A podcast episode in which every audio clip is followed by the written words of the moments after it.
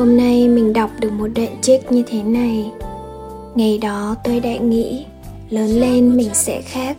ước mơ tôi cũng khác, khát khao tôi cũng khác. Thế nhưng tôi đã bước đi rất khác cách mà tôi từng nghĩ và trở thành một ai đó vô cùng xa lạ với tuổi thơ tôi hằng nghĩ tới mỗi ngày. Bỗng dưng, nhớ về những năm tháng cũ, con người cũ, tôi tự hỏi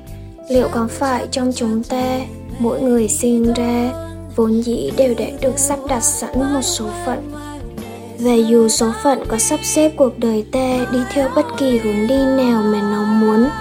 dìm ta dưới đáy bi thương hay tuyệt vọng,